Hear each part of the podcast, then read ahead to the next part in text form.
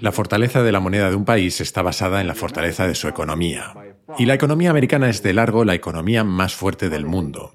De acuerdo a ello, he ordenado al secretario del Tesoro que tome las acciones necesarias para defender el dólar frente a los especuladores.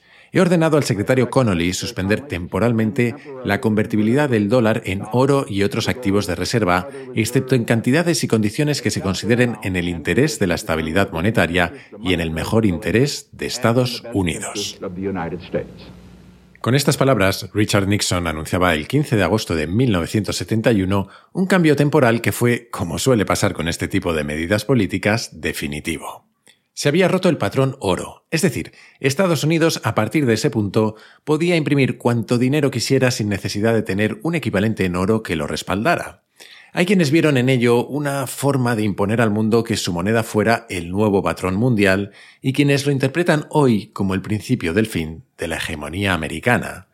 Hemos dedicado los dos últimos capítulos de esta serie que, en un ataque de optimismo marketingiano llamé La estructura del mundo, a algunas ideas básicas sobre la economía, porque era una pieza clave que nos faltaba por tratar en ese extraño objetivo que me he marcado de intentar crearnos un gran modelo mental sobre cómo funciona el mundo.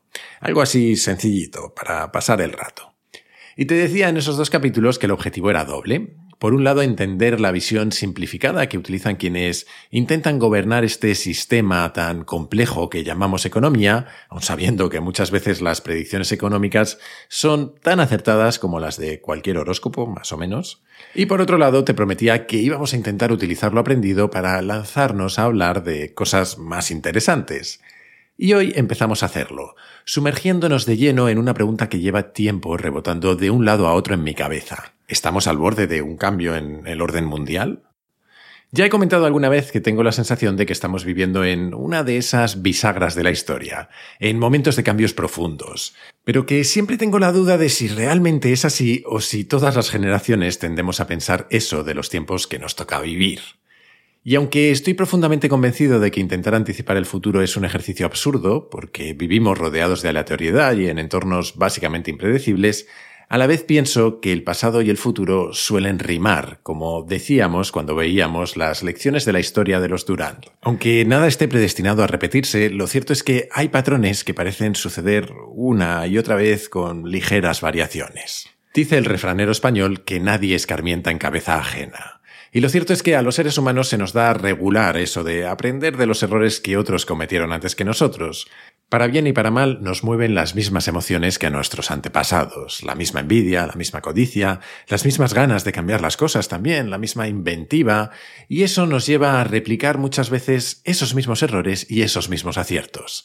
La historia del ser humano es una sucesión continua de épocas de ascenso, prosperidad y decadencia, una y otra vez un imperio tras otro. Así que la pregunta es, ¿en qué momento estamos nosotros? En parte, hoy volvemos a hablar de economía y de cómo intentar entenderla en estos tiempos que parece que se están complicando. Pero en el fondo de lo que hablamos es de cómo la suma de comportamientos de todos nos lleva a épocas mejores y a otras peores. A título individual, una de las mejores cosas que podemos hacer para asegurarnos de que los buenos tiempos duran lo más posible y los malos son algo menos malos es entender nuestras finanzas personales y desarrollar estrategias alrededor de ellas. Ya en la primera temporada de Kaizen le dedicamos una serie de capítulos porque creo que tener ciertos conocimientos básicos y cierto control sobre ellas es una habilidad esencial. Pero también es verdad que lo que yo pudiera contarte en tres capítulos sueltos seguro que no es suficiente. Y por eso me hace mucha ilusión hablarte de Valio, el patrocinador del capítulo de hoy, porque es un sitio perfecto para mejorar tus habilidades financieras aprendiendo de expertos en finanzas e inversiones. Tienen tres pilares. El primero es la formación, con cursos muy asequibles impartidos por expertos en temáticas concretas como la gestión del dinero, la inversión o nuevas formas de ganar dinero. Los otros dos son una comunidad y un podcast desde los que se ha dado voz a un fenómeno cada vez más conocido en Internet, el nudismo financiero, que si no sabes lo que es y antes de que te pienses cosas raras, te diré que va de hablar abiertamente de dinero, de cómo y cuánto invierte cada uno y de los resultados que obtiene. Por Valio pasan todo tipo de perfiles, desde personas muy endeudadas hasta algunas con patrimonios de millones de euros, gente que lleva toda la vida trabajando en una oficina o nómadas digitales. Con todos ellos hablan en un tono muy distendido y de todos ellos se puede aprender. Además tienen una suscripción llamada Valio Pro, con la que por poco más de 10 euros al mes tienes acceso a todos los cursos, a contenidos exclusivos y a sesiones en directo con los profesores y con otros expertos que van invitando. Además han adquirido un compromiso. No hacen afiliación ni tienen comisiones ocultas. Sus ingresos solo vienen de la suscripción y no te van a recomendar un servicio financiero antes que otro porque alguien les vaya a pagar por cada registro, por ejemplo. Así que si te interesan estos temas, no lo dudes entra en valio.app, es decir, B-A-L-I-O.app, o utiliza el enlace que te he dejado en las notas, por si no me he explicado bien, y usando el código Kaizen20 tendrás 20 euros de descuento. Venga, a aprender de finanzas personales.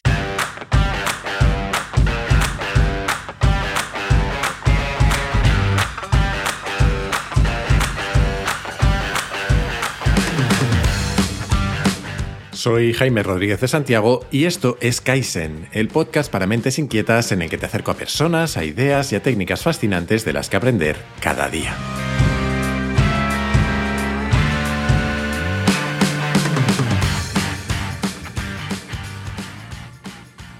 Dado que en los dos anteriores capítulos nos apoyamos en la manera que Ray Dalio tiene de entender la economía, vamos a seguir con él y con su último libro, Principles for Dealing with a Changing World Order, que en castellano lo han traducido como Principios para enfrentarse al nuevo orden mundial.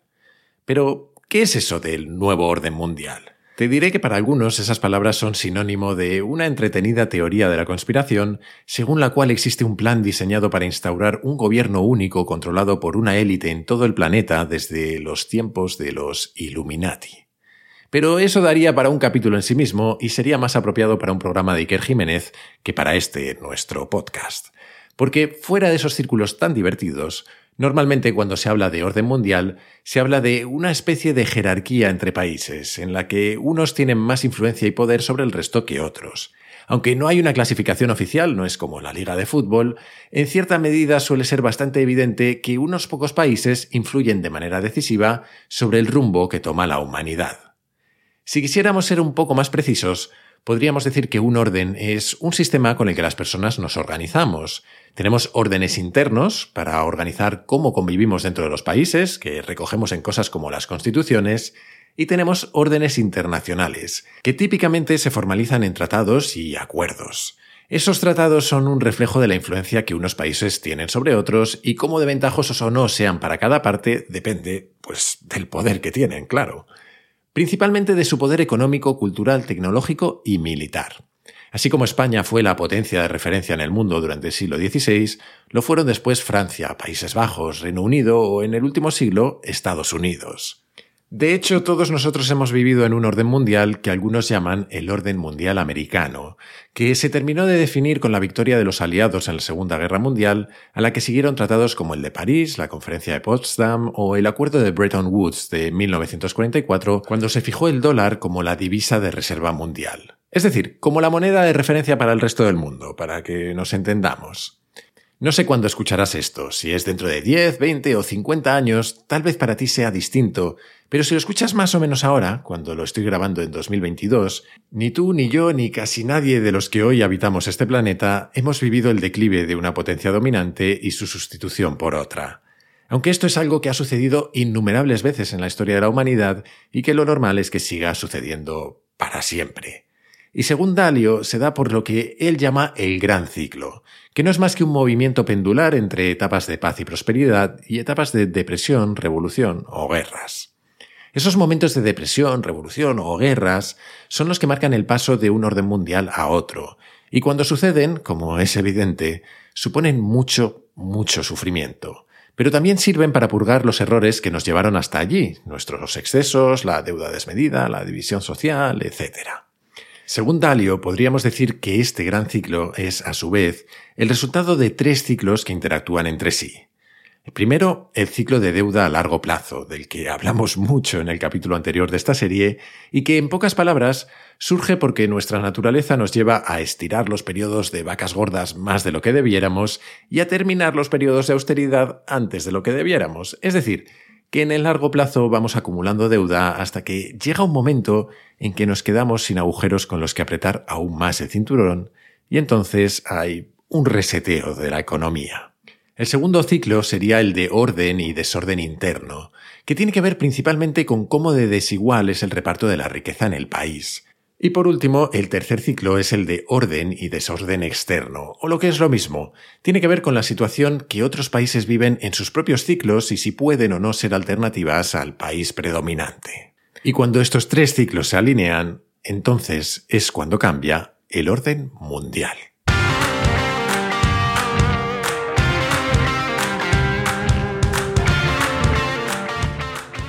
Por debajo de esos tres ciclos que acabamos de ver, según Ray Dalio, hay ocho factores que determinan en qué punto del ciclo se encuentra una gran potencia. La educación, la competitividad, la innovación tecnológica, su capacidad de producción económica, su peso en el comercio mundial, su fuerza militar, su fuerza financiera y el estado de su reserva monetaria. Todos estos factores suelen elevarse y caer casi a la vez, y marcan las cuatro etapas del gran ciclo, el ascenso, la cima, el declive y el paso a un nuevo orden. Y ahí empieza de nuevo el ciclo. Empecemos por el ascenso. Los nuevos órdenes suelen comenzar gracias a líderes fuertes, carismáticos y normalmente revolucionarios, que son capaces de unir a su pueblo tras una idea nueva que transforma el país. Eso no significa que suceda de forma pacífica, porque lo primero que tienen que hacer es conseguir y consolidar el poder y esto muchas veces lo hacen siendo los ganadores de algún conflicto con el que, en el mejor de los casos, convierten a quienes piensan diferente a ellos y en el peor, pues los destruyen. Pero ser un líder revolucionario y conseguir y consolidar el poder no es garantía de nada. La historia está llena de revoluciones que acabaron en dictaduras igual de malas o peores que aquello que venían a sustituir. Y es que los siguientes pasos que los líderes deben dar son establecer nuevos sistemas e instituciones que hagan que el país funcione bien y también encontrar formas de que sus sucesores sean capaces de continuar esa labor, porque una potencia mundial no se logra en una generación. Los ascensos son periodos de construcción.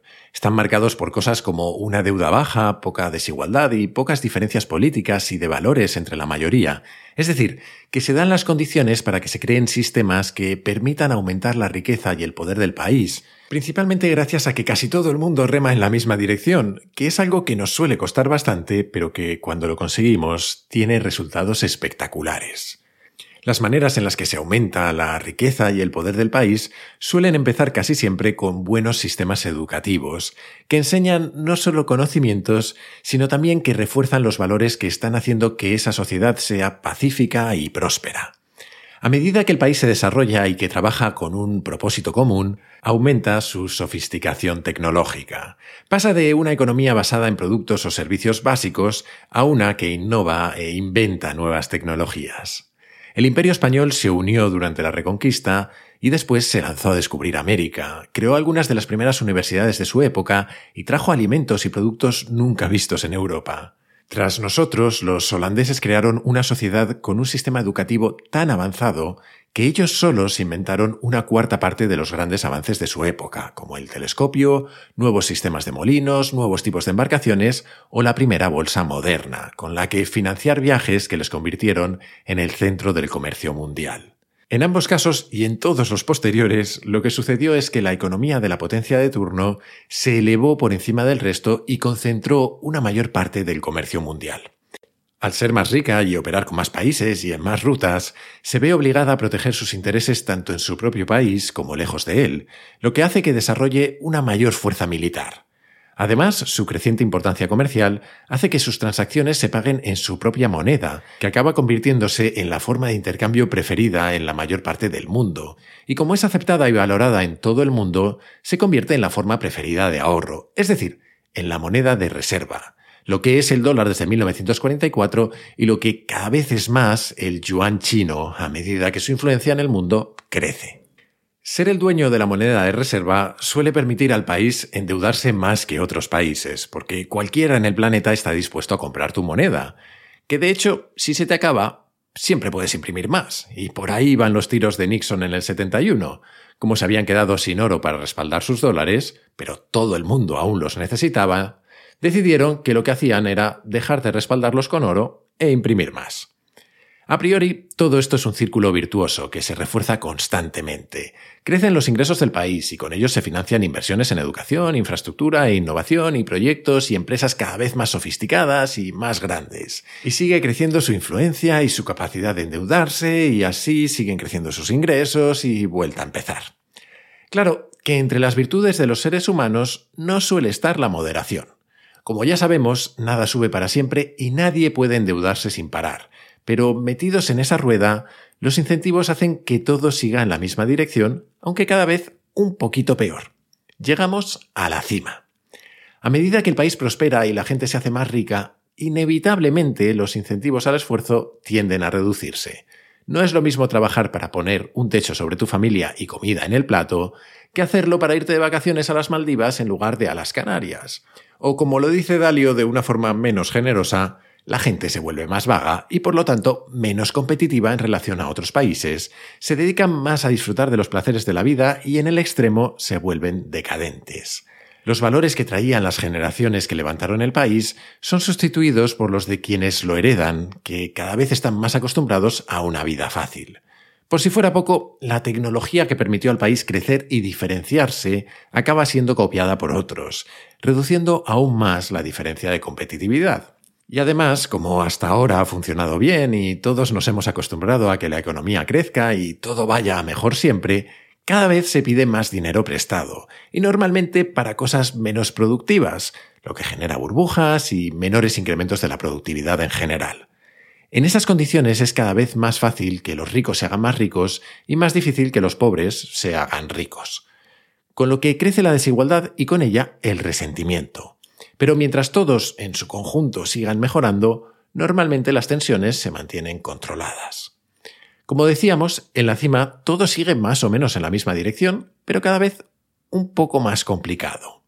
Porque los imperios se hacen cada vez más grandes y más caros de mantener, pero la productividad de sus economías cada vez crece más lenta en relación a las del resto, y se tienen que endeudar más y el problema se hace más y más grande hasta que se vuelve insostenible del todo.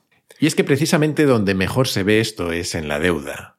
En la cima, los países dominantes aprovechan que tienen la moneda de reserva mundial para pedir prestado a países más pobres, pero dispuestos a ahorrar más. Y su deuda crece y crece y crece hasta que la decadencia se hace evidente para quienes les prestaban el dinero, que empiezan a plantearse si en lugar de tener, no sé, dólares, harían mejor en ahorrar en yuanes, y ahí empieza el declive, que sucede primero lentamente y después de golpe. Básicamente porque en este sistema complejo que es el mundo y ese país dentro del mundo, en algún momento aquellos factores positivos que se realimentaban entre sí y que lo llevaron a crecer cada vez más, se ven superados por los factores negativos que se realimentan entre sí y que lo llevan a contraerse cada vez más. La deuda llega a niveles insostenibles, se producen burbujas y se pinchan y eso genera sufrimiento interno y con él conflictos crecientes entre ricos y pobres y aparecen extremismos políticos entre los que quieren redistribuir la riqueza de manera radical y quienes quieren conservarla a toda costa. En esas primeras fases de estos conflictos, los más ricos tienden a huir del país, llevándose su fortuna, eso sí, lo que reduce los ingresos por impuestos y lo que a la vez hace que todo sea cada vez más complicado, porque hay menos ingresos en el Estado y mucha deuda que pagar y muchos servicios que sostener y cada vez más gente con poco dinero. Lo que suele llevar a cosas como el famoso corralito, es decir, que el país limite que se pueda sacar dinero o vender bienes a quienes se lo quieren llevar fuera. En paralelo, toda esta escalada de tensión sirve para que el país esté más enfocado en pelearse internamente que en mejorar su productividad, con lo que salir de esa rueda es prácticamente imposible. Hasta que surge algún tipo de revolución, que puede ser pacífica y generalmente mantiene el orden que existía dentro del país con algunos cambios, o violenta, que normalmente cambia el orden del país. Estos momentos de depresión y de conflicto interno no tienen por qué suponer un cambio en el orden mundial, pero sí son una oportunidad para que suceda. Y es que esta sería más o menos la primera mitad de la receta, porque nos falta un ingrediente, y es que para que haya un cambio en el orden mundial, se tienen que dar también otras circunstancias externas, principalmente que exista otra potencia creciente que, ante la debilidad de la dominante, se lance a retarla de alguna forma que suele acabar en un conflicto armado en el que una gana y la otra no. Bueno, normalmente aquí perdemos todos, pero una queda más debilitada que la otra. Y si esa es la que era la dominante, entonces sí. Entonces cambia el orden mundial.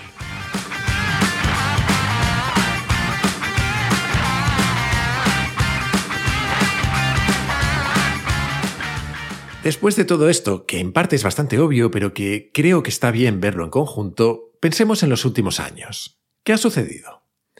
Decíamos que los imperios acaban por volverse insostenibles. Si miramos a Estados Unidos, nos encontramos con un país que ha imprimido dinero y se ha endeudado a niveles nunca vistos. Primero como respuesta a la crisis financiera de 2008 y muy recientemente como respuesta al COVID. También se ha metido en guerras carísimas en medio mundo para defender sus intereses. Solo desde el 11 de septiembre de 2001, Estados Unidos ha gastado 8 trillones de dólares, es decir, 8 millones de millones de dólares, y eso únicamente en guerras en sitios como Irak o Afganistán, y ha gastado otros tantos para mantener las bases militares que tiene en 70 países diferentes. Y aún así no está siendo suficiente como para conservar el control que antes sí tenía en los países alrededor de China. En cuanto a la desigualdad, siempre ha habido ricos y siempre los habrá, pero la diferencia relativa entre ellos y el ciudadano medio no es siempre la misma. Es difícil encontrar fuentes objetivas sobre el tema, porque depende de cómo se mida, pero aplicando un criterio bastante aceptado, que se conoce como el coeficiente de Gini, creo que se pronuncia así, la verdad es que solo lo he visto escrito, parece que la diferencia entre quienes más tienen y quienes menos ha aumentado de forma casi ininterrumpida desde 1979 hasta nuestros días. La división interna y el extremismo político es cada vez mayor. Entre la izquierda del movimiento woke y la derecha de Trump hay abismo y medio, más o menos. Por último, en cuanto a la aparición de una potencia capaz de rivalizar con ellos y con quien la conflictividad aumente, bueno, pues ahí tenemos a China. Creo que no hace falta explicar mucho más. Dicho todo esto, ni yo, ni Dalio, ni nadie tiene ni idea de si esto es el fin del orden mundial americano, que tampoco ha sido tan hegemónico como lo pintan ellos siempre, ni tampoco de si China será el gran dominante del mundo. Y además dirás que si yo soy español, ¿qué más me da todo esto? Bueno, pues me importa y te lo cuento por tres motivos principales. El primero es el más tonto, que me gusta entender las cosas y creo que es interesante. El segundo es que, aunque Europa y Estados Unidos son diferentes, en su forma de ver las cosas creo que están mucho más cerca que Europa y China. Y un mundo auténticamente dominado por China, personalmente, se me hace algo cuesta arriba de afrontar, aunque solo sea por el choque cultural que a mí me supone. Pero también te digo que no creo que realmente vaya a ser así. Me parece mucho más probable algún tipo de equilibrio de fuerzas entre dos bloques, pero eso soy yo jugando a ser adivino y no tengo un historial como para sacar mucho pecho, la verdad. En cualquier caso, lo que realmente me mueve a este tema es el tercer motivo. Hemos hablado de grandes potencias, pero la inmensa mayoría de lo que te he contado es aplicable a cualquier país, a cualquier ciudad y casi a cualquier individuo, en el fondo. Nos mueven las mismas fuerzas y los mismos instintos y ser conscientes de estas dinámicas y de cómo generamos ciclos de mejora y de empeoramiento creo que es útil para afrontar la vida y para aportar a la sociedad. En realidad, todo este capítulo se podría haber resumido en unas pocas palabras que creo que originalmente escribió un novelista llamado Michael Hopf, pero que he encontrado atribuidas a muchísima gente distinta, así que no lo tengo muy claro. En cualquier caso, decían algo así. Los tiempos difíciles traen personas fuertes. Las personas fuertes traen tiempos fáciles. Los tiempos fáciles traen personas débiles. Las personas débiles traen tiempos difíciles. Aunque he utilizado muchas veces en el capítulo la palabra inevitable, y estos ciclos seguramente lo son, si me interesa este tema es principalmente porque sé que yo he vivido en tiempos fáciles y me gustaría que todos fuéramos lo suficientemente fuertes como para que lo sigan siendo lo más posible.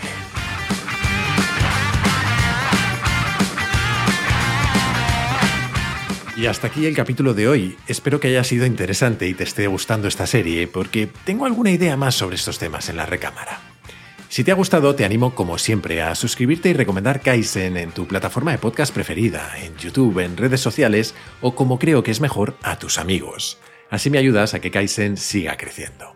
Además, si te gusta el podcast, puedes unirte a la comunidad Kaizen, una forma de apoyarlo económicamente y de acceder a un foro en el que conectar con otros curiosos compulsivos, a contenidos exclusivos y a un feed sin publicidad. Para hacerlo, solo tienes que entrar en mi web, jaimerodríguezdesantiago.com y hacer clic en el banner rojo.